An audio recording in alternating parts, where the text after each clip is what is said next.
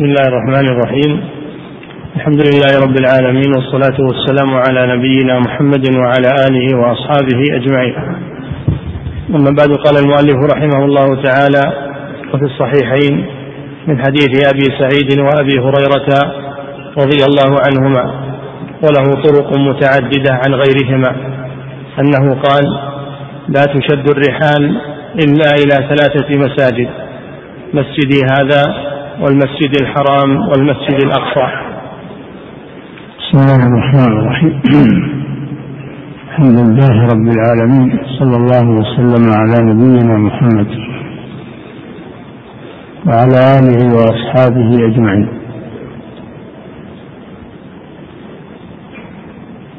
هذا الحديث فيه سد وسيلة من وسائل الشرك. وذلك أن النبي صلى الله عليه وسلم منع من السفر لزيارة الأمكنة بقصد العبادة فيها إلا المساجد الثلاثة مسجد الحرام وهو أفضل المساجد على وجه الأرض ثم مسجد الرسول صلى الله عليه وسلم ثم المسجد الأقصى. وهذه مساجد الأنبياء بناها الأنبياء عليهم الصلاة والسلام.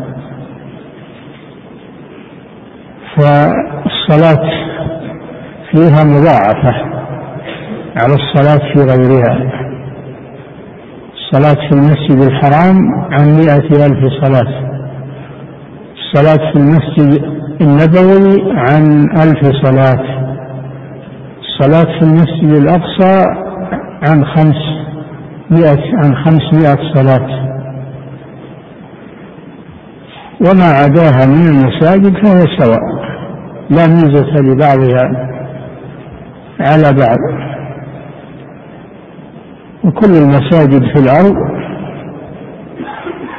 على سواء لا ميزة لبعضها على بعض ما عدا هذه الثلاثة. فلا يسافر من أجل العبادة في مسجد معين أو في بقعة معينة من صلاة واعتكاف وغير ذلك إلا إلى هذه الثلاثة فقط. وأما السفر لغير العبادة كالسفر للتجارة السفر لزيارة الأقارب السفر للسياحة المباحة فلا بأس بذلك أما الذين يغالطون ويقولون إن هذا معناه أنه لا يسافر أحد إلا إلى المساجد الثلاثة فهذه مغالطة. الرسول صلى الله عليه وسلم ما منع من السفر للمصالح الدنيوية وإنما منع السفر من أجل العبادة في مكان معين ما عدا هذه الثلاثة. وما عداها فإنه فإن المساجد سواء. لا ميزة لبعضها على بعض. وهذا فيه سد الوسائل المفضية إلى الشرك لأن تعظيم البقاع تعظيم البقاع التبرك بها هذا وسيلة إلى الشرك. السفر لزيارة القبور وسيلة إلى الشرك لأن هذا سفر عبادة.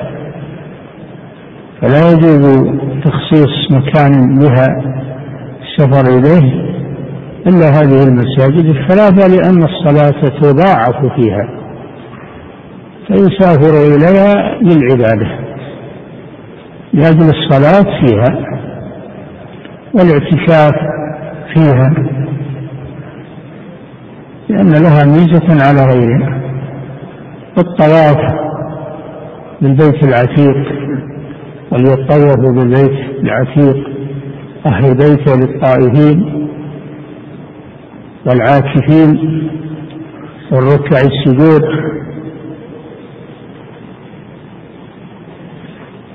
فتحرم يحرم السفر لزيارة القبور لأن هذا وسيلة من الشرك.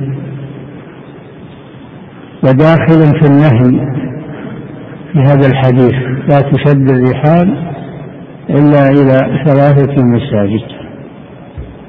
والسفر لهذه المساجد الثلاثة لأجل الصلاة فيها.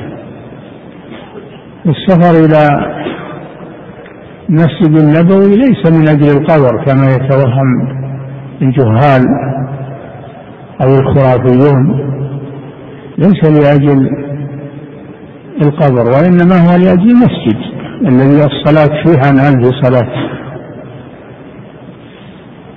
ولكن إذا وصل المدينة لقصد المسجد والصلاة فيه يستحب أن يزور قبر الرسول صلى الله عليه وسلم تبعا. تبعا لا قصدا. وإلا فلا يجوز السفر لزيارة القبور لا قبور الأنبياء ولا غيرهم. لأن هذا وسيلة إلى الشرك ودعاء غير الله سبحانه وتعالى. فهذه مسألة يغالط فيها من من يغالط. وقد جمعوا أحاديث موضوعة أو ضعيفة شديدة الضعف لا يحتج بها. لمشروعية السفر لزيارة قبر الرسول صلى الله عليه وسلم. جمعوا أحاديث مثل السبكي جمع أحاديث. منها ما هو موضوع ومنها ما هو ضعيف شديد الضعف لا يحتج به. وقد فندها الإمام ابن عبد الهادي. في كتابه الصارم المنكي في الرد على السبكي. وهو كتاب مطبوع. ولله الحمد متداول. قد ذكر العلماء أن كل الأحاديث الواردة في السفر لقبره صلى الله عليه وسلم كلها لا يحتج بها. لأنها إما موضوعة وكذب وإما ضعيفة شديدة الضعف. ولا يحتج بها. ولا تعارض قوله صلى الله عليه وسلم لا تشد الرحال إلا إلى ثلاثة مساجد. وهذا حديث صحيح. فلا تعارضه تلك الأحاديث التي لا يحتج بها. نعم.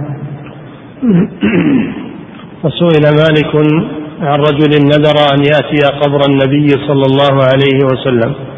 فقال مالك إن كان أراد القبر فلا يأته وإذا وإن أراد المسجد فليأته. سئل. وسئل مالك رحمه الله عن رجل نذر أن يأتي قبر النبي صلى الله عليه وسلم. فقال مالك إن كان أراد القبر فلا يأته وإن أراد المسجد فليأته. ثم ذكر الحديث لا تشد الرحال إلا إلى ثلاثة مساجد. ذكره القاضي إسماعيل في مبسوطه. نعم. وهذا الإمام مالك إمام دار الهجرة وأحد الأئمة الأربعة رحمهم الله سئل عن رجل نذر أن يأتي قبر النبي صلى الله عليه وسلم. هذا نذر مبتدع. هذا نذر مبتدع. فقال إن كان قصده القبر فلا يأته لأن هذا لا دليل عليه. وإن كان قصده الصلاة في المسجد فليأته. عملا بقوله صلى الله عليه وسلم لا تشد الرحال إلا إلى ثلاثة مساجد وبين الحديث الآخر القصد منها منه وذلك أن الصلاة في المسجد الحرام والمسجد النبوي والمسجد الأقصى مضاعفة على غيرها فتقصد هذه المساجد لأجل الصلاة فيها وطلب المضاعفة أما القبر لا قبر النبي صلى الله عليه وسلم ولا غيره فلا. فلا يقصد ويسافر إليه لأن هذا من الغلو ومن وسائل الشرك. ولا حاجة إلى أنك تسافر إلى قبر الرسول. إذا كان قصدك الصلاة على الرسول وصل عليه في أي مكان وتبلغه صلاتك. قال صلى الله عليه وسلم صلوا علي فإن صلاتكم تبلغني حيث كنتم. ولما رأى رجل ولما رأى ولما رأى أحد آه، أئمة أهل البيت لما رأى رجلا يتردد من ذرية الحسن بن علي لما رأى رجلا يتردد على القبر سأله قال أصلي عليه. قال قال رضي الله عنه ما أنت ومن بالأندلس إلا الشرع. ثم روى له الحديث. صلوا علي حيث كنتم فإن صلاتكم تبلغني أنا حاجة أنه يسافر لأجل الصلاة والسلام على الرسول بل يصلي عليه في أي مكان. أما إن كان يسافر من أجل يدعو الرسول أو يستغيث به أو يسأله الحوائج فهذا شرك أكبر نعم. ولو حلف حالف بحق بحق المخلوقين لم ينعقد يمينه. ولا فرق في ذلك بين الأنبياء والملائكة وغيرهم. نعم هذا كما سبق أن السؤال بالمخلوق سؤال الله بالمخلوق لا يجوز. ولا تقول أسألك بنبيك أو بفلان لأن هذا من التوسل الممنوع. لأن الباء باء القسم أسألك بنبيك أي يقسم عليك بنبيك. الباء باء القسم وهذا حلف حلف بمخلوق حلف على الله بمخلوق ولو أن مخلوقا حلف على مخلوق بغير الله كان ذلك شركا.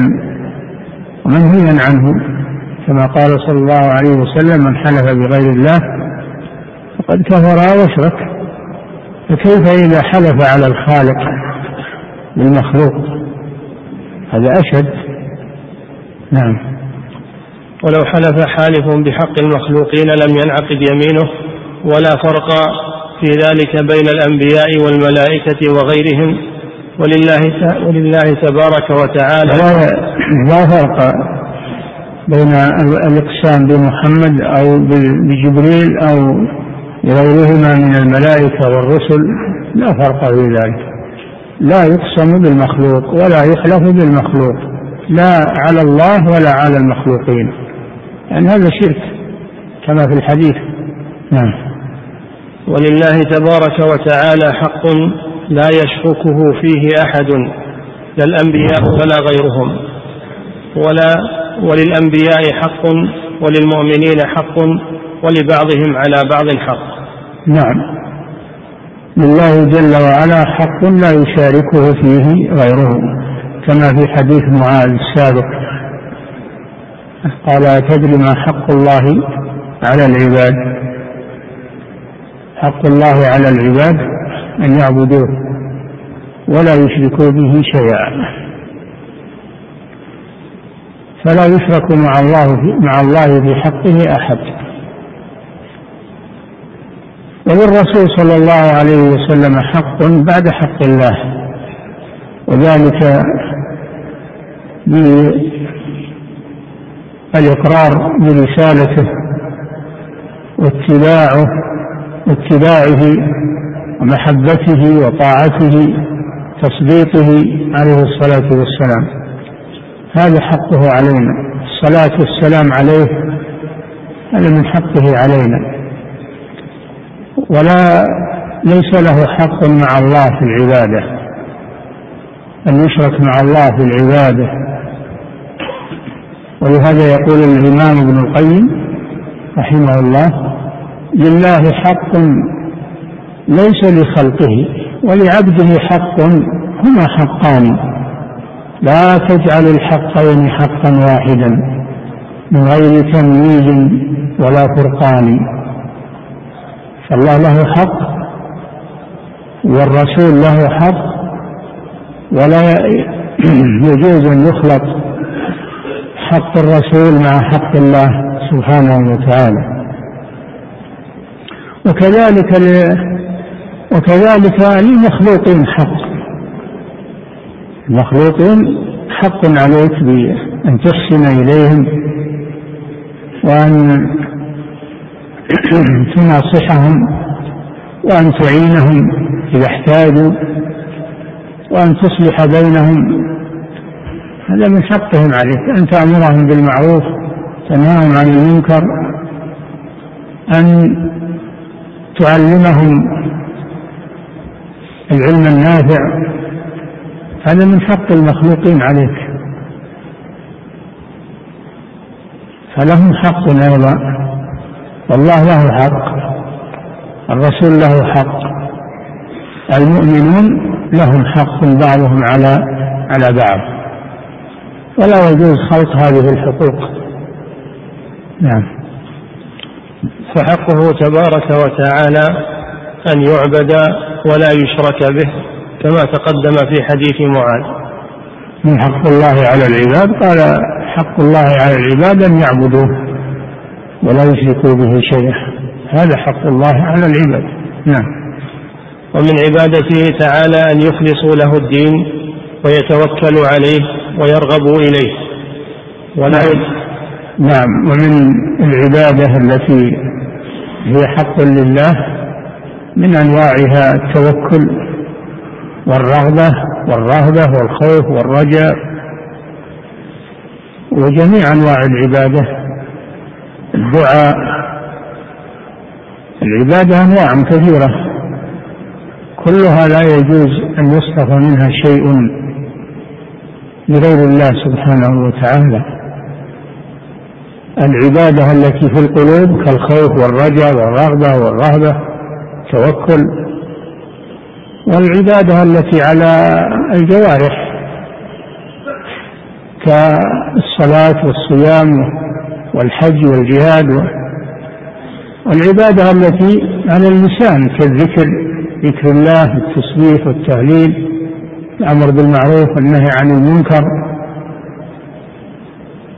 فجميع أنواع العبادة وكذلك العبادة المالية كالزكاة وسائر الصدقات والإنفاق في سبيل الله. فالعبادات كثيرة وكلها لله عز وجل. لا يجوز أن يصرف منها شيء لغير الله. فمن صرف منها شيئا لغير الله كان مشركا الشرك الأكبر. نعم. ومن أعظم أنواع العبادة أو أعظمها الدعاء. قال صلى الله عليه وسلم الدعاء هو العبادة يعني أعظم أنواع العبادة. فلا يدعى غير الله. لا يدعى غير الله من الأموات والغائبين ويستغاث بهم. وإنما هذا إنما هذا يوجه إلى الله سبحانه وتعالى ويطلب منه. نعم. ومن عبادته تعالى أن يخلصوا له الدين ويتوكلوا عليه ويرغبوا إليه. ولا ولا يجعلوا لله ندا لا في محبته ولا خشيته ولا نعم. دعائه ولا الاستعانة به. نعم. كما في الصحيح نعم. ولا يجعلون لله ندا لا في محبته. لا في محبته من أنواع بل بل من أعظم أنواع. العبادة القلبية المحبة محبه الله سبحانه وتعالى. فلا تحب معه غيره محبة عبادة وذل وخضوع. هذا خاص بالله سبحانه وتعالى. قال تعالى ومن الناس من يتخذ من دون الله أندادا يحبونهم كحب الله يحبون الأصنام كما يحبون الله. وهذا من أعظم وهذا أعظم أنواع الكفر والعياذ بالله. محبة العبادة التي معها ذل وخضوع وانقياد لا تكون إلا لله سبحانه وتعالى. هذه المحبة. نعم. ولا خشيته. والخشية والخشية من أعمال القلوب. نعم. ولا دعائه. ولا دعاء الدعاء من أعمال اللسان نعم. ولا الاستعانة به. الاستعانة به. الاستعانة طلب العون. فإن كانت الاستعانة فيما لا يقدر عليه إلا الله فإنه لا يجوز أن يستعان بغيره سبحانه فيما لا يقدر عليه إلا الله كإنزال المطر وجلب الأرزاق وشفاء المرضى وغير ذلك مما لا يقدر عليه إلا الله وهبة الأولاد والذرية ولا يطلب إلا من الله يعني لا يقدر عليه إلا الله. وأما الاستعانة فيما يقدر عليه المخلوق كأن تستعين بأحد أن يعينك في سداد ديونك أو قضاء حوائجك أو أن يرفع لك حاجة يناولك إياها أو يساعدك على حمل شيء أو على بناء أو على هذا لا بأس به. قال تعالى وتعاونوا على البر والتقوى ولا تعاونوا على الإثم والعدوان. نعم. ولا يجعلون لله ندا لا في محبته ولا خشيته ولا دعائه ولا الاستعانة به. كما في الصحيحين أنه قال صلى الله عليه وسلم من مات وهو يدعو ندا من دون الله دخل النار. من مات يدعو ندا أي شريكا والند هو الشبيه المثيل فمن مات يشرك بالله دخل النار ولا يدخل الجنة. قوله تعالى إنه من يشرك بالله قد حرم الله عليه الجنة ومأواه النار. ما للظالمين من أنصار. فمن مات على الشرك الأكبر إنه لا يدخل الجنة ولا تناله مغفرة الله. إن الله لا يغفر أن يشرك به. ويغفر ما دون ذلك لمن يشاء. والند هو الشبيه والنظير والمثيل. فلا تجعلوا لله أندادا وأنتم تعلمون أنه لا ند له سبحانه ولا شريك له. نعم. وسئل صلى الله عليه وسلم أي الذنب أعظم؟ قال أن تجعل لله ندا وهو خلقك. في حديث ابن مسعود رضي الله عنه في الصحيحين أن النبي صلى الله عليه وسلم سأله رجل فقال يا رسول الله أي الذنب أعظم؟ قال أن تجعل لله ندا وهو خلقك. فدل على أن أعظم الذنوب الشرك بالله عز وجل هو أعظم الذنوب لأنه لا يغفره الله إلا لمن تاب منه.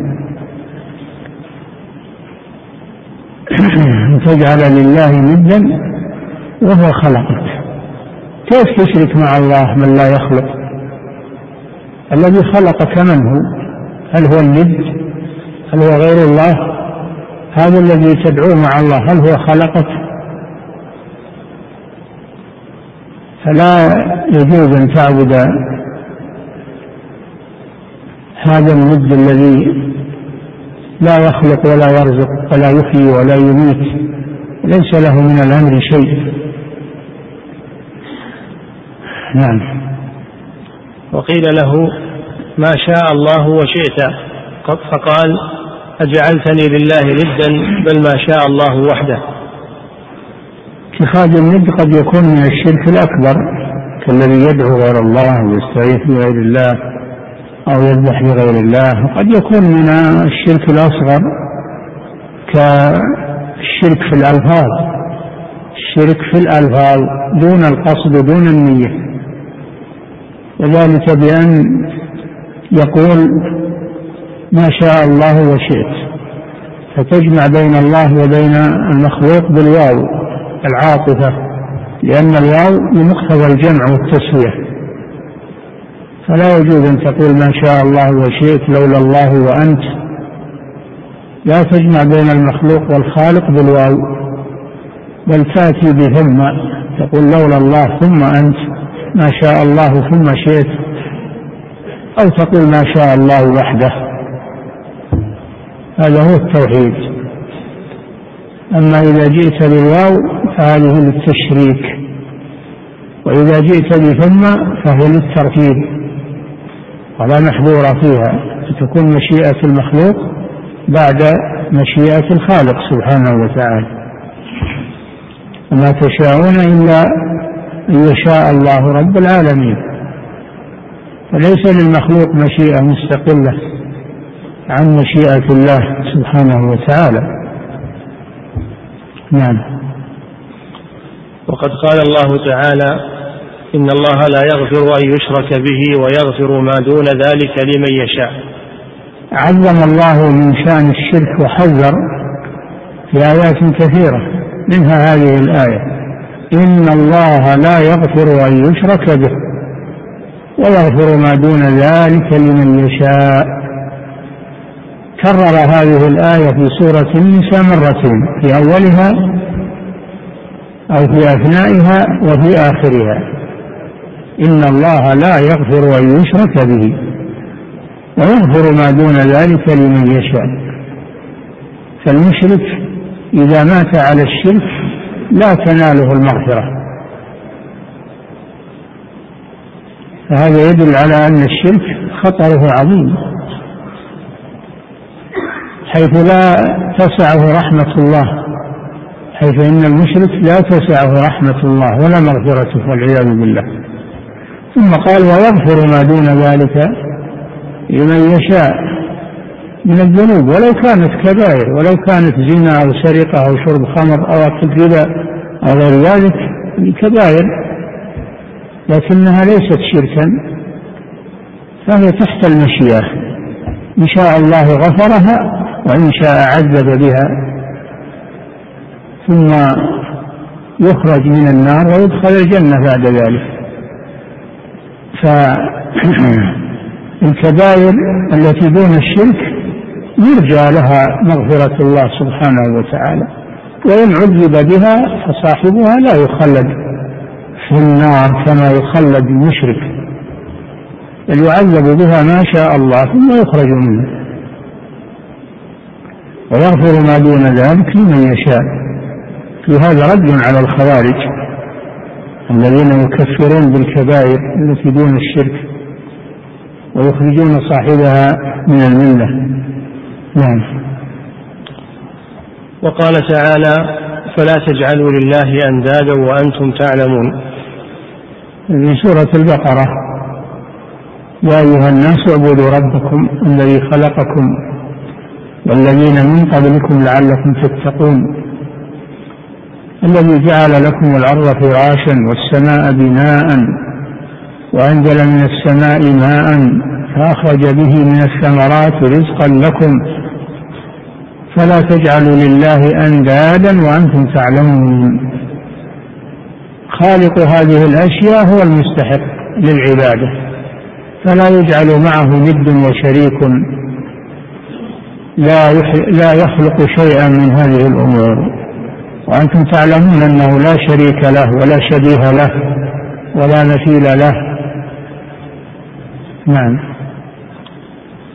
وقال الله لا تتخذوا إلهين اثنين إنما هو إله واحد فإياي فارهبون. وقال الله لا تتخذوا إلهين اثنين سورة النحل. أي لا تشركوا مع الله سبحانه وتعالى غيره كائنا من كان. لا ملكا من الملائكة ولا رسولا من الرسل ولا وليا ولا غير ذلك. لا تتخذوا إلهين اثنين. إنما هو إله واحد. هذا حصر. إنما هو سبحانه إله واحد. لا شريك له. فإياي فارهبون. هذا حصر. حصر الرهبة فيه سبحانه وتعالى هو الذي يرهب ويخاف ويخشى سبحانه وتعالى. نعم. وقال تعالى فإياي فاعبدون. فإياي فاعبدون. أيضا هذا حصر. حصر العبادة فيه سبحانه وتعالى لأنه هو الذي يستحقها وهي حق له على خلقه. فلا يصرف منها شيء لغيره. نعم. وقال تعالى فإذا فرغت فانصب وإلى ربك فارغب. فإذا فرغت من أعمالك فانصب في عبادة الله سبحانه وتعالى. فتقضي فراغك في عبادة الله سبحانه وتعالى. إذا فرغت من أعمالك من راحتك من نومك من أكلك من شربك كان عندك فراغ اشغله في عبادة الله. فرغت فانصب. وإلى ربك فارغب. هذا محل الشاهد. وإلى ربك فارغب. أي لا ترغب إلى غيره. هذا في حصر الرغبة في الله سبحانه. والرغبة من أنواع العبادة. نعم. وقال الله إنا إلى الله راغبون. إنا إلى الله راغبون. أي لا إلى غيره. وإلى ربك فارغب نعم. وقال الله تعالى في فاتحة الكتاب التي هي أم القرآن إياك نعبد وإياك نستعين. فاتحة الكتاب هي أعظم سورة. أعظم سورة في كتاب الله هي الفاتحة وهي أم القرآن وهي السبع المثاني والقرآن العظيم. وهي الشافية والشافية والرقية لها أسماء كثيرة تدل على عظمتها لما تتضمنه من المعاني العظيمة الجليلة.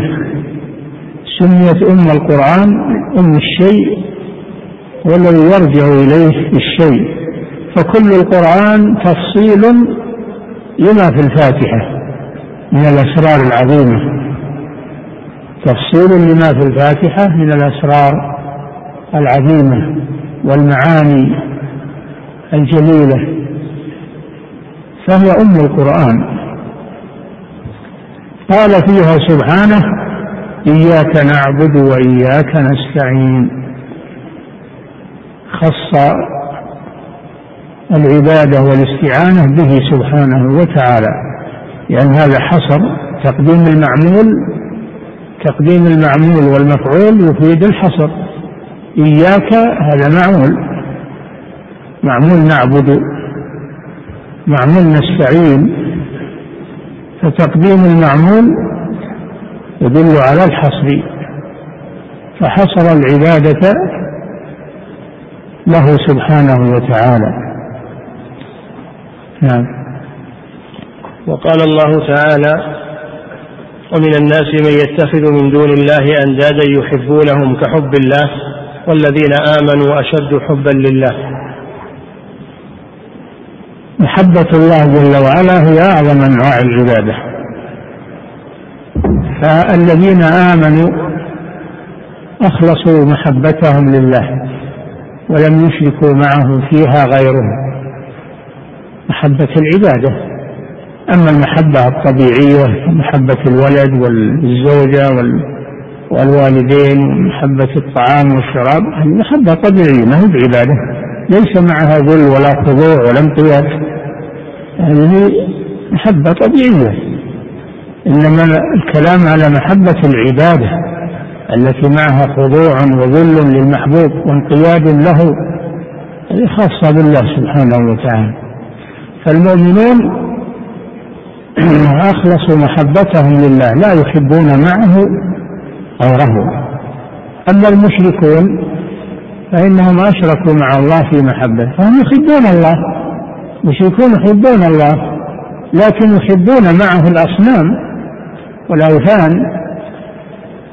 ويزعمون أنها تقربهم إلى الله وأنها تشفع لهم عند الله. فمحبة المؤمنين لله خالصة ومحبة المشركين لله مشتركة وهي باطلة لأن الشرك إذا خالط العبادة أبطلها وأفسدها ولهذا قال والذين آمنوا ومن الناس من يتخذ من دون الله أندادا يعني أوثانا. يحبونهم يحبون الأنداد كحب الله هذا هو الشرك والعياذ بالله. ثم قال والذين آمنوا أشد حبا لله لأنهم أخلصوا محبتهم لله. نعم. وقال الله تعالى فلا تخشوا الناس واخشوني. فلا تخشوا الناس واخشون الخشية من أنواع العبادة كما سبق عبادة قلبية. أتخشونهم فالله أحق أن تخشوه. إن كنتم مؤمنين. فلا تخشوهم واخشوني. وليتم نعمتي عليكم ولعلكم تهتدون. فالخشية نوع من أنواع العبادة. لا يجوز صرفها إلا لله سبحانه وتعالى. ولا تخشى في الله لومة لائم أبدا. نعم. وقال الله تعالى الذين يبلغون رسالات الله ويخشونه ولا يخشون أحدا إلا الله. الذين يبلغون رسالات الله ما أنزل الله سبحانه وتعالى يبينونه للناس ولا يكتمونه بل يبلغونه للناس ويخشونه سبحانه ولا يخشون أحدا إلا الله. لا تأخذهم في الله لومة لائم فيبلغون ما أنزل الله إلى الخلق ولا يكتمون منه شيئا. خشية الناس بل يبلغونه بالأمانة والتمام.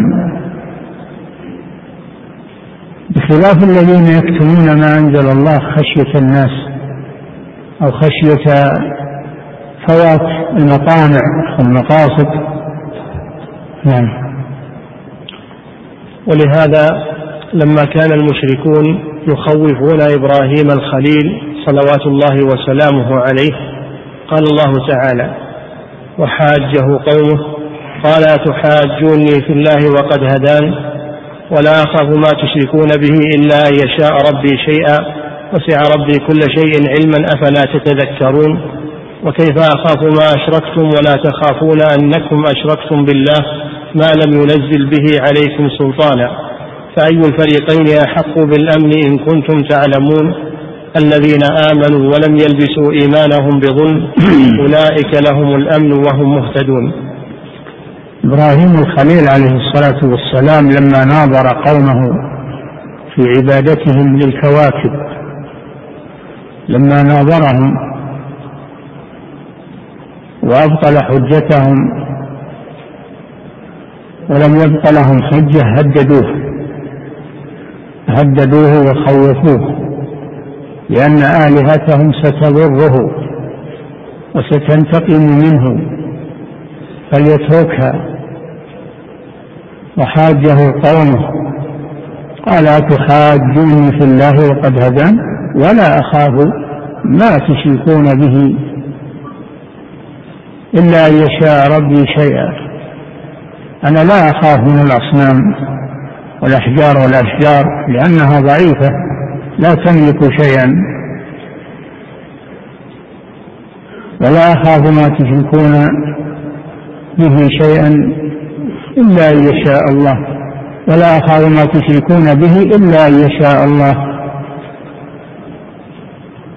فهذا رد عليهم لما هددوه لأن آلهتهم ستنتقم منه فليخشها وليخف منها. إلا أن يشاء الله وسع, وسع ربي كل شيء علما. ثم بين أنه متوكل على الله. أنه سبحانه أنه عليه الصلاة والسلام متوكل على الله. لا يضرونه. وسع ربي كل شيء علما. أفلا تتذكرون؟ أفلا تتذكرون أنكم على الباطل وأنني على الحق؟ ألا تذكرون هذا؟ ثم قال متعجبا ورادا عليهم. وكيف أخاف ما تشركون به؟ ولا تخافون أنكم أشركتم بالله. أنتم تخوفونني بالأصنام وأنا أخوفكم بالله. أنا أخوفكم بالله. الذي إذا أراد شيئا لا يعجزه شيء سبحانه وتعالى. أما هذه الأصنام فهي عاجزة وهي أقل منكم. هي جماد. أنتم الذين تصنعونها وتنحتونها. من صنع أيديكم. أتعبدون ما تنحتون؟ والله خلقكم وما تعملون. كيف أخاف ما أشركتم؟ ولا تخافون أنكم أشركتم بالله. هذا من العجب.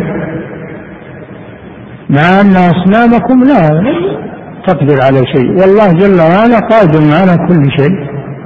وهو الذي يخاف سبحانه وتعالى. ما لم ينزل به سلطانا ما لم ينزل به عليكم سلطانا. يعني حجة. المشركون من قديم الزمان إلى آخر الزمان. ليس لهم حجة. ولله الحمد. إلا شبهات. وترهات. وحكايات. ومنامات. وقصص وأحاديث مكذوبة. هذه حججهم من أولهم إلى آخرهم. ليس لهم سلطان. السلطان مع الموحدين. السلطان والبرهان مع الموحدين. والحمد لله. ما لم ينزل به عليكم سلطانا ثم قال فأي الفريقين أحق بالآمن أنا وأنتم؟ أنا الذي أعبد الله وأعتمد عليه وهو القادر على كل شيء وهو ربي وربكم. أي الفريقين أحق بالأمن أنا أو أنتم؟ وأنتم تشركون بالله تعبدون غيره.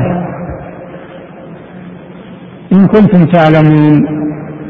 إن كنتم تعلمون ما هي المسألة مغالطة ومغالبة. مسألة على علم تبنى على علم وعلى برهان. ثم إن الله جل وعلا حكم بينهم فقال الذين آمنوا ولم يلبسوا إيمانهم بظلم يعني بشرك أولئك لهم الأمن وهم مهتدون.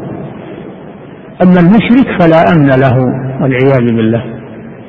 المشرك لا أمن له لا في الدنيا ولا في الآخرة. نعم. وفي الصحيحين عن ابن مسعود رضي الله عنهما قال لما نزلت هذه الآية الذين آمنوا ولم يلبسوا إيمانهم بظلم شق ذلك على أصحاب النبي صلى الله عليه وسلم وقالوا أينا لم يظلم نفسه؟ فقال لهم النبي صلى الله عليه وسلم إنما ذاك الشرك. كما قال العبد الصالح يا بني لا تشرك بالله إن الشرك لظلم عظيم. الظلم في الأصل وضع الشيء في غير موضعه. وقد يطلق الظلم على النقص كما قال تعالى آتت كلها ولم تظلم منه شيئا. يعني لم تنقص منه شيئا. لكن الأصل أن الظلم هو وضع الشيء في غير موضعه. وهي ثلاثة أنواع ظلم الشرك لأنه وضع للعبادة في غير موضعها وهذا أعظم أنواع الظلم وهذا لا يغفره الله. النوع الثاني ظلم النفس أن يظلم الإنسان نفسه بما دون الشرك من المعاصي. فهو ظلم نفسه يعني وضعها في غير موضعها وعرضها لغضب الله سبحانه وتعالى فهو ظلم نفسه. وهذا تحت المشيئة. إن شاء الله غفره وإن شاء عذب به.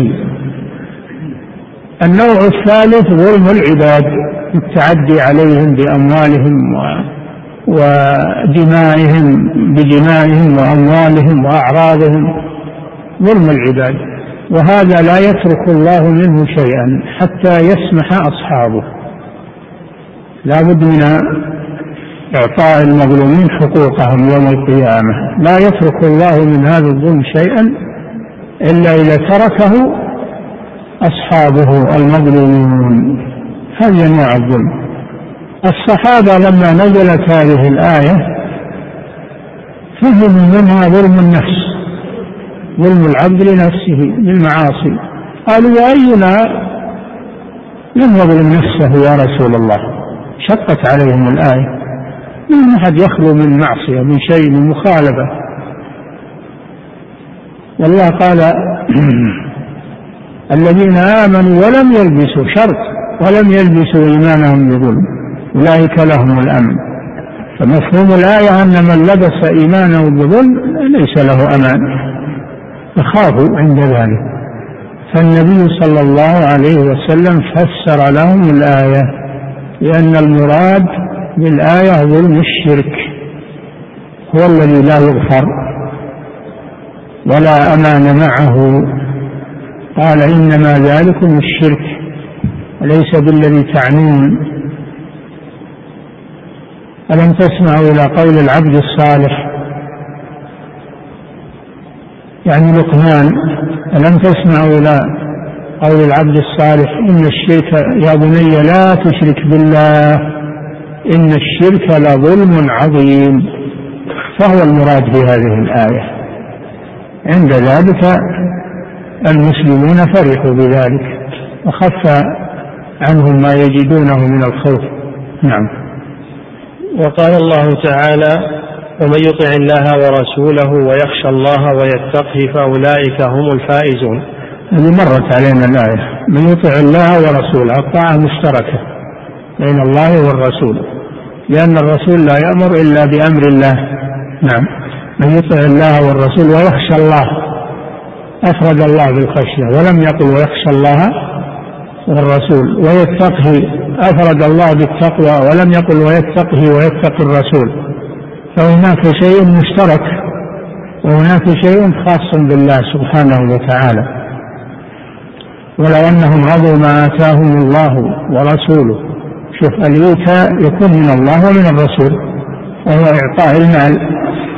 يكون من الله رزق ويكون من الرسول قسمة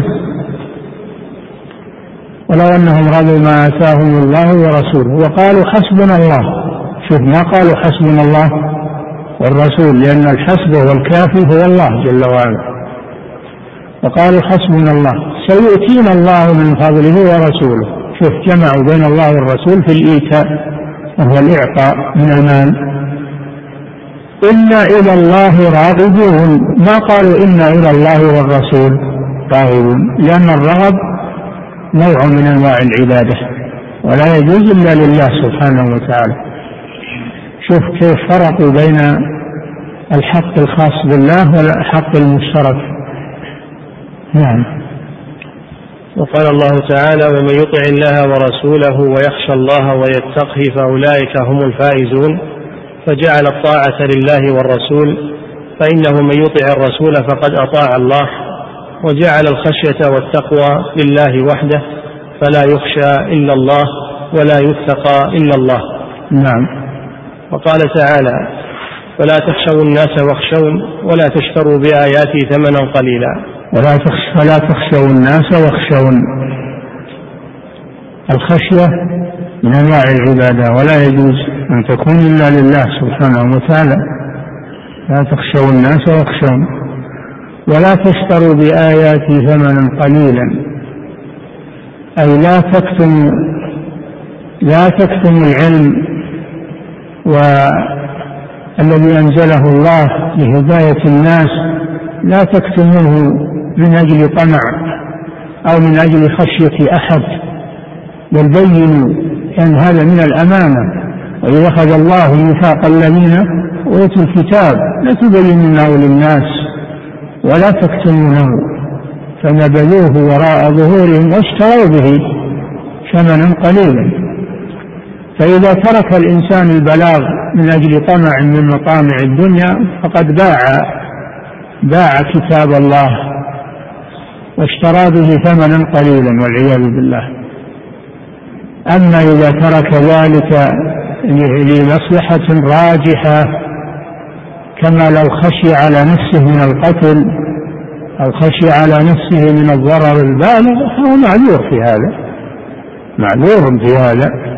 من رأى منكم منكرا ليغير بيده فإن لم يستطع فبلسانه فإن لم يستطع فبقلبه. وذلك أضعف الإيمان. فإذا كان تركه لذلك من أجل دفع ضرر أكثر فهو مرخص له في ذلك. أما إذا كان تركه لذلك من أجل طمع الدنيا ولا ما عليه خوف لكن يخشى أن وظيفته تروح رياسته تروح تنزل درجته عند الناس فهذا اشترى بآيات الله ثمنا قليلا والعياذ بالله. نعم. وقال الله تعالى فلا تخافوهم وخافوني إن كنتم مؤمنين. إنما ذلكم الشيطان يخوف أولياءه. لما قالوا إن الناس قد جمعوا لكم فاخشوهم. قال الله جل وعلا إنما ذلكم الشيطان يخوف أولياءه.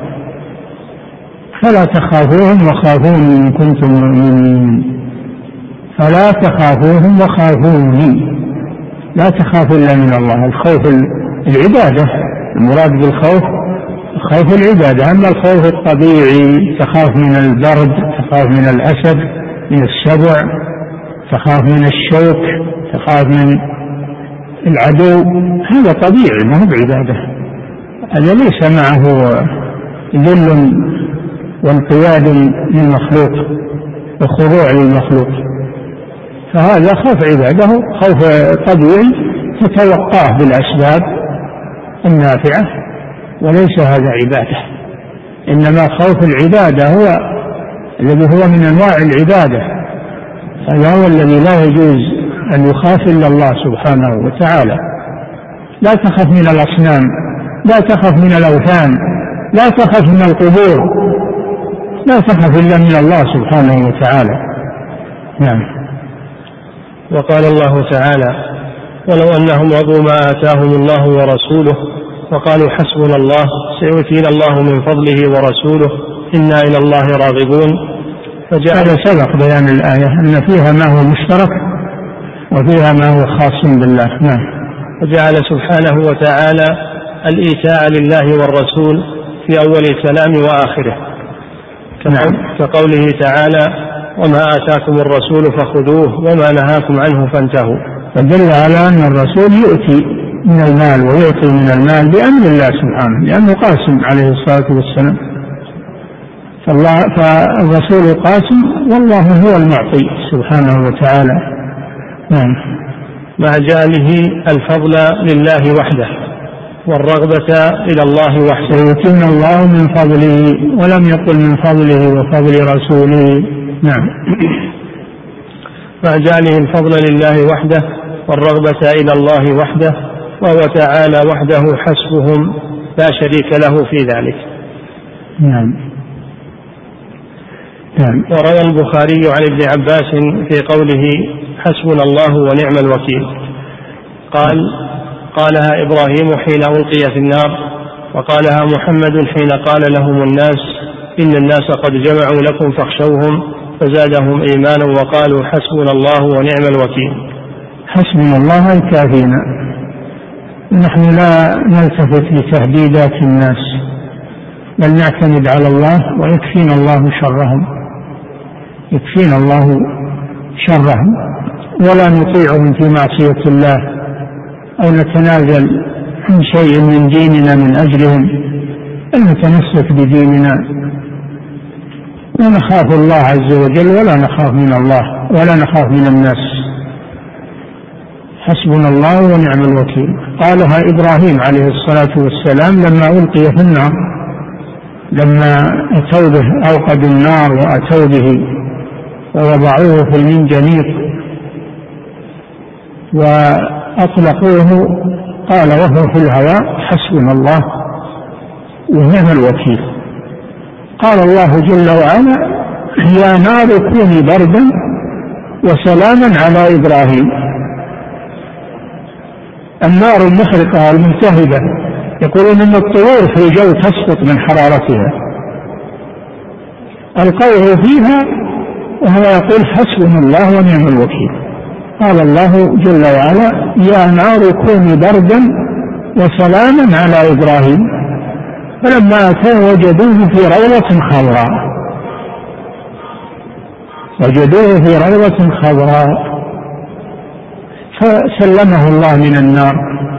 وقال لها كوني بردا وسلاما. ولو لو قال كوني بردا فقط لا من شدة البرد. لكنه قال وسلاما على إبراهيم. نعم. هذه نتيجة التوكل على الله سبحانه وتعالى. محمد صلى الله عليه وسلم لما قالوا له وهم مقتولون ومجرحون. وقالوا نبي نرجع عليكم نكمل باديكم ما ما هز ذلك من يقينهم وإيمانهم بالله. بل قالوا حسبنا الله ونعم الوكيل وخرجوا. خرجوا من المدينة. يريدون لقاءهم. فلما علم المشركون بخروجهم أصابهم الخوف. قالوا ما خرجوا إلا وفيهم قوة. فردهم الله عن المسلمين. فلما لجأ محمد صلى الله عليه وسلم وأصحابه إلى الله وقالوا حسبنا الله ونعم الوكيل هزمهم الله فانقلبوا بنعمة من الله لم يمسسهم سوء واتبعوا رضوان الله والله ذو فضل عظيم. ثم قال إنما ذلكم الشيطان يخوف أولياءه. اللي قال لكم الناس قد جمعوا لكم فاخشوهم هو الشيطان. فلا فاخشوهم. واخشوني إن كنتم مؤمنين. نعم. وقال الله تعالى يا أيها النبي حسبك الله. يكفي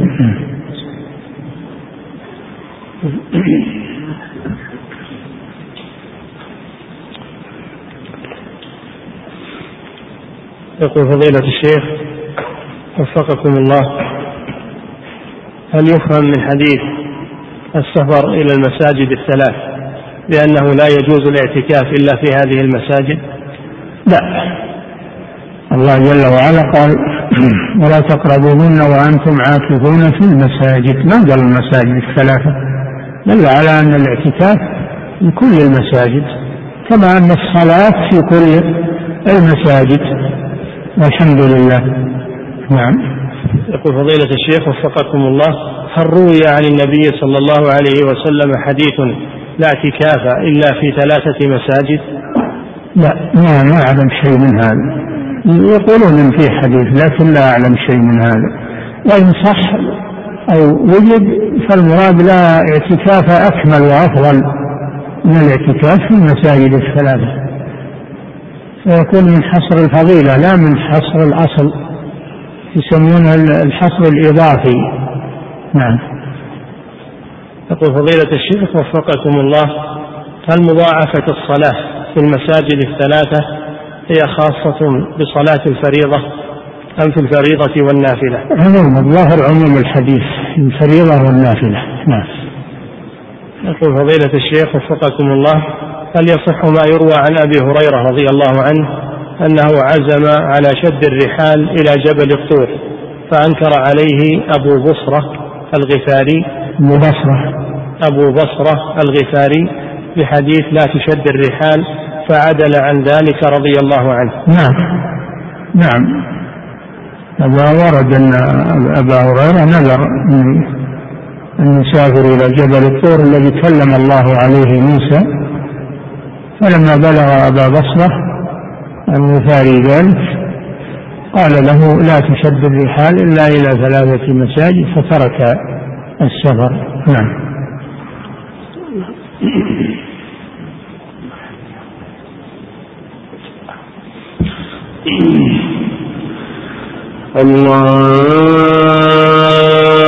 الله أكبر الله أكبر الله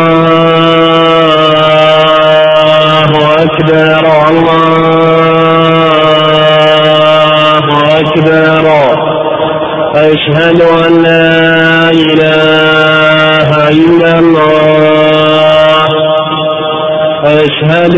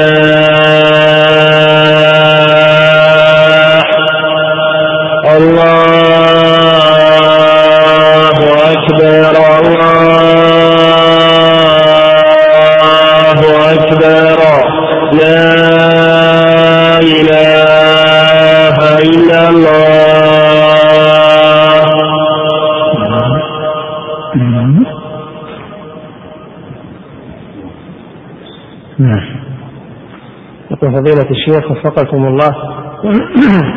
يحتج علينا بعض الناس فيقول إن الجمهور ومنهم الحنابلة يرون مشروعية شد الرحال إلى قبر النبي صلى الله عليه وسلم. وإذا وإذا ناقشناهم لم يقنعوا بكلامنا في عدم المشروعية فهل ننكر عليهم أم نقول إن المسألة خلافية ونتركهم؟ نحن قلنا ونقول ونكرر إن الأقوال مهما كثرت لا يحتج بها إلا إذا كان عليها دليل من كتاب الله أو من سنة رسول الله صلى الله عليه وسلم. فالأقوال التي بجواز شد السفر لقبر الرسول لا دليل عليها ولا دليل واحد صحيح فليست بحجه ولا يلتفت إليها وأنتم بينوا للناس فالذي يقبل الحمد لله الذي لا يقبل أنتم أبرأتم ذمتكم نحوه. نعم. وحسابه على الله. نعم. يقول فضيلة الشيخ وفقكم الله في شهر رمضان يشتد الزحام في المسجد الحرام. فأسافر من مدينتي وأنا أنوي العمرة ثم الاعتكاف. ثم الاعتكاف في مسجد الشيخ ابن باز رحمه الله بمكة لقلة الزحام فيه. فهل يجوز فعلي هذا؟ نعم على القول الصحيح أن الحرم كله يطلق عليه المسجد الحرام ويضاعف فيه تضاعف فيه الصلاة. وهذا هو القول الصحيح. الشيخ ابن باز رحمه الله يقول بهذا يقول إن الفضيلة تعم كل ما هو داخل أميال الحرم كله يسمى بالمسجد الحرام. نعم. يقول فضيلة الشيخ وفقكم الله لا أجد معينا لي على الاعتكاف. نعم. لا أجد معينا لي على الاعتكاف. وما بالفضيلة على أنه مسجد ابن باز. الفضيلة على أنه من الحرم. فضيلة على أنه من مساجد الحرم. نعم. يقول فضيلة الشيخ وفقكم الله لا أجد معينا لي على الاعتكاف إلا صاحبا لي يبعد عن الرياض 200 كيلو فأسافر إلى المسجد الذي عنده لأعتكف أنا وإياه به. فما الحكم في ذلك؟ يا أخي لا تسافر. اعتكف في المسجد القريب منك وهو يعتكف في المسجد القريب منه والحمد لله.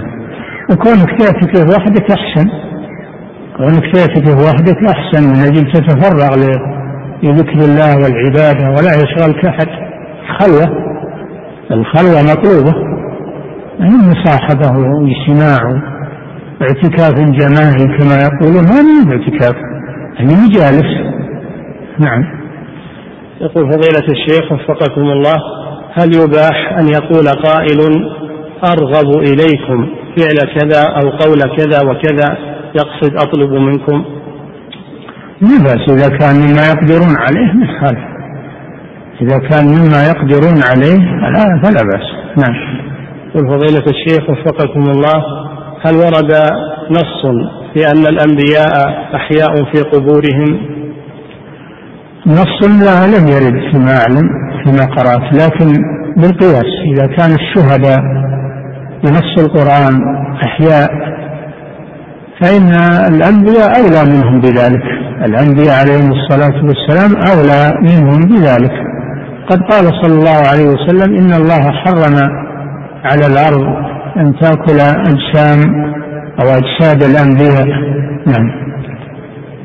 يقول فضيلة الشيخ وفقكم الله هل هذا الكلام صحيح؟ وهو أن المحبة الطبيعية كمحبة الوالدين والخوف الطبيعي والخوف الطبيعي والكراهية الطبيعية ككراهة الضرة في الزوجات.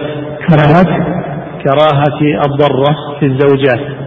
إيه كل هذه طبيعية ما ما تضر نعم. وهل يؤاخذ عليها المسلم؟ لا يؤاخذ عليها إلا إذا قدمها على ما يحبه الله ورسوله. وإن كان آباؤكم وأبناؤكم وإخوانكم وأزواجكم وعشيرتكم وأموال اقترفتموها وتجارة تخشون كسادها ومساكن ترضونها أحب إليكم من الله ورسوله. فإذا قدم هذه المحاب الثمان على ما يحبه الله ورسوله فهو عاص لله ولرسوله فتربصوا حتى يأتي الله بأمره والله لا يهدي القوم الفاسقين. أما إذا لم يقدمها على ما يحبه الله ورسوله فلا حرج في ذلك. تحب وطنك تحب بيتك تحب آه، المال تحب أقاربك نعم. تحب زوجك. نعم.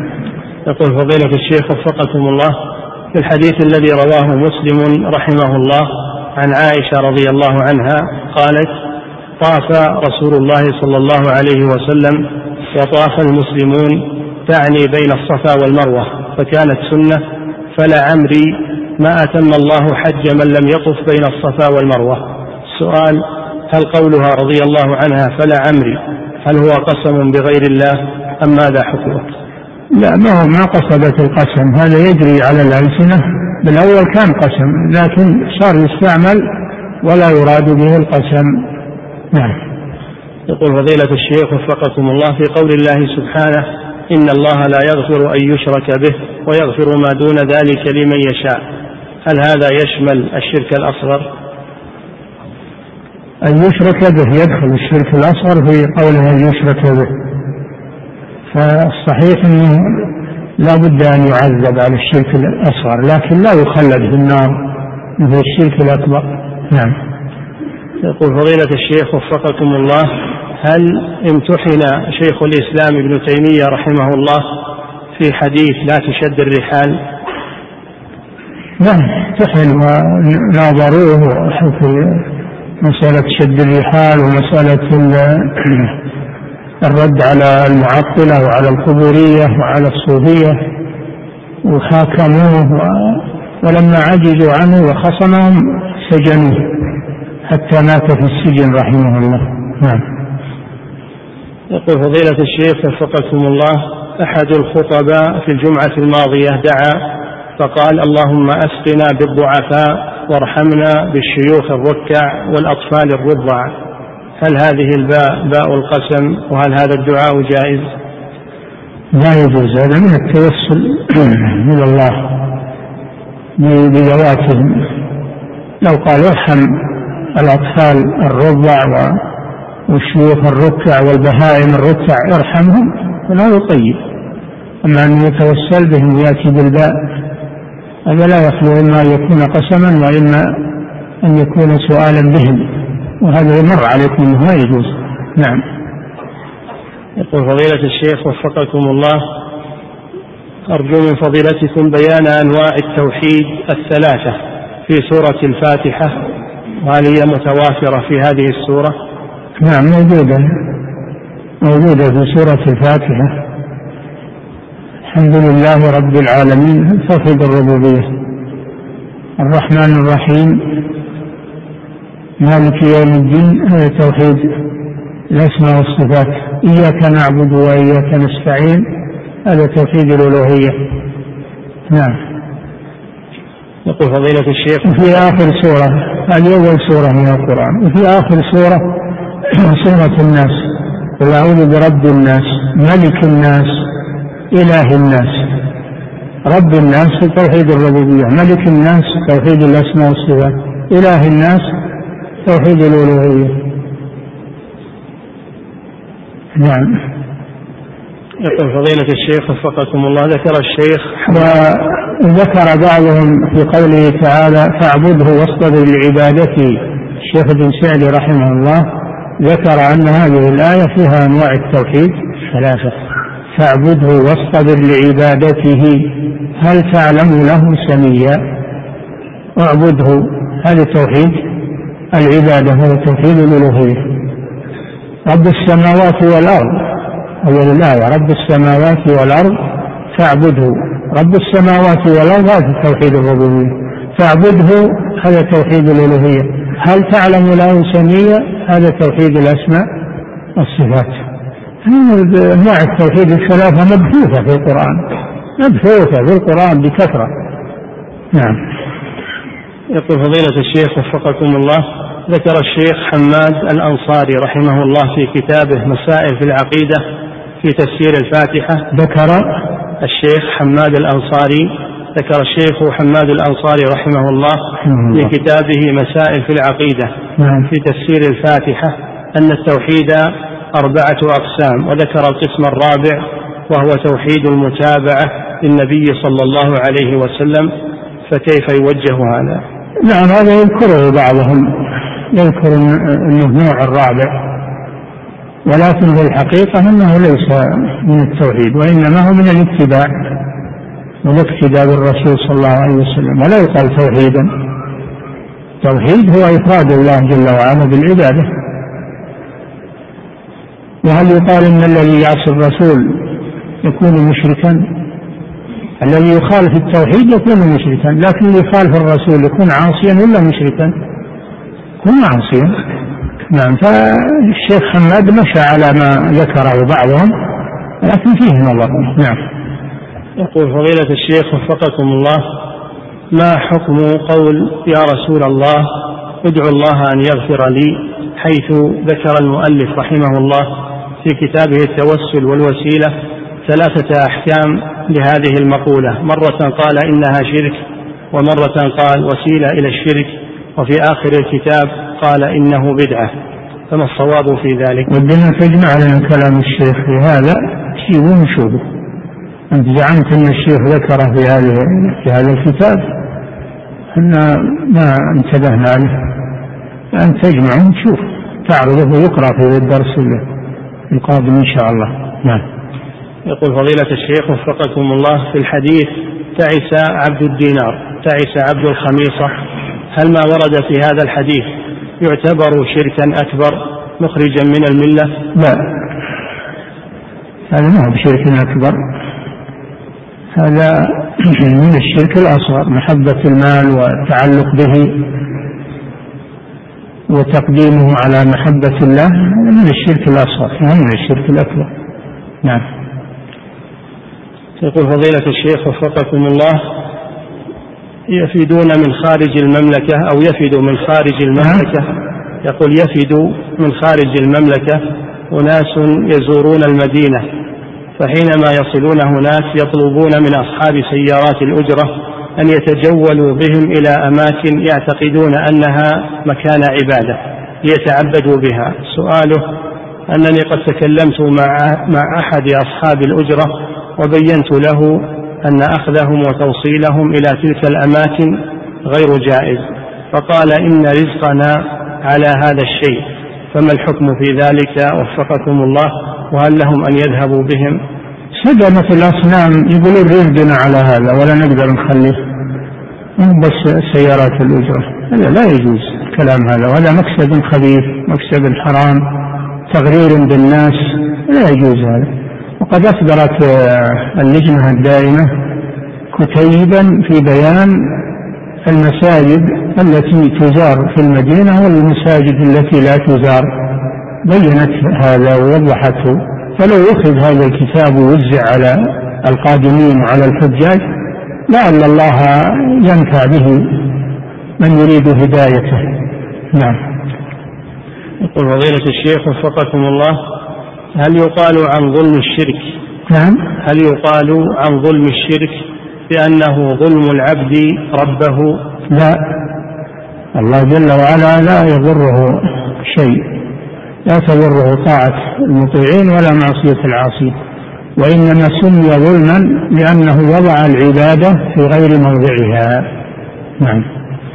يقول فضيلة الشيخ وفقكم الله ما حكم من يذهب لزيارة المسجد النبوي وقد أدرج في نيته السلام على النبي صلى الله عليه وسلم؟ لا ينوي ذلك ابتداء انما إذا وصل هناك إذا وصل الآن يخلص النية للصلاة. فإذا وصل هناك يزور قبر النبي صلى الله عليه وسلم. تبعا لا قصدا. ما يخلط بينهما. نعم. يقول فضيلة الشيخ وفقكم الله بعض الصوفية يستدلون بحديث صلوا علي فإن صلاتكم تبلغني حيث كنتم. أو ما من عبد يصلي علي إلا رد الله علي روحي فأرد عليه. يستدلون بأن النبي صلى الله عليه وسلم يحضر في موالدهم أو حضراتهم. وين الدليل على هذا؟ أول الموالد وين الدليل على أنها مشروعة؟ ثانيا لو جاءوا بدليل على أن الموالد مشروعة وين الدليل على أن الرسول يحضر؟ الأموات لا يحضرون ولا يخرجون إلى الدنيا لا الأنبياء ولا غيرهم. من مات فإنه قد رحل من الدنيا. ولا يمكن أن يعود إليها. لم يرد أنهم يأتون وأنهم يمشون على الأرض وأنهم ألم يروا كما أهلكنا من قبلهم من القرون أنهم إليهم لا يرجعون.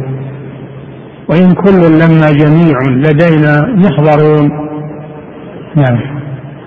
يقول فضيلة الشيخ وفقكم الله أيهما أفضل دعاء العبادة أم دعاء المسألة؟ كلاهما. العبادة ودعاء المسألة بحاجة إليهما جميعا. نعم. يقول فضيلة الشيخ وفقكم الله ما هو الراجح في لقمان؟ ودعاء العبادة وسيلة لدعاء المسألة. تتوسل إلى الله بأسمائه وصفاته أولا ثم تسأل حاجتك. نعم. فضيلة الشيخ وفقكم الله ما هو الراجح في لقمان؟ هل هو نبي أم حكيم من الحكماء؟ ما قال أحد من لقمان نبي؟ الرسول قال ألم تروا إلى قول العبد الصالح؟ إنما الخلاف في الخبر هل هو نبي ولا رجل صالح أما لقمان. ما حد قال أنه ما حد قال أنه نبي. نعم. يقول فضيلة الشيخ وفقكم الله كيف يوجه ما ورد في بعض ألفاظ الحديث قد أفلح وأبيه إن صدق. هذا أجبنا عليه فيما سبق. قلنا هذا يحتمل وجهين. الوجه الأول أن هذا كان قبل النسخ لأنهم كانوا في الأول يحلفون بغير الله ثم نسخ ذلك. ويكون هذا مما كان قبل النسخ والجواب الثاني أن هذا لا يقصد به اليمين. هذا ما يجري على اللسان صورته صورة اليمين وهو لا يقصد. الله جل وعلا قال لا يؤاخذكم الله بالله في أيمانكم ولكن يؤاخذكم بما عقدتم الأيمان أي نويتم عقده. في الآية الأخرى ولكن يؤاخذكم بما كسبت قلوبكم. المدار على النية في هذا. نعم إن قصد به اليمين صار يمينا. وإن لم يقصد فهو لفظ يجري على اللسان وليس بيمين. نعم.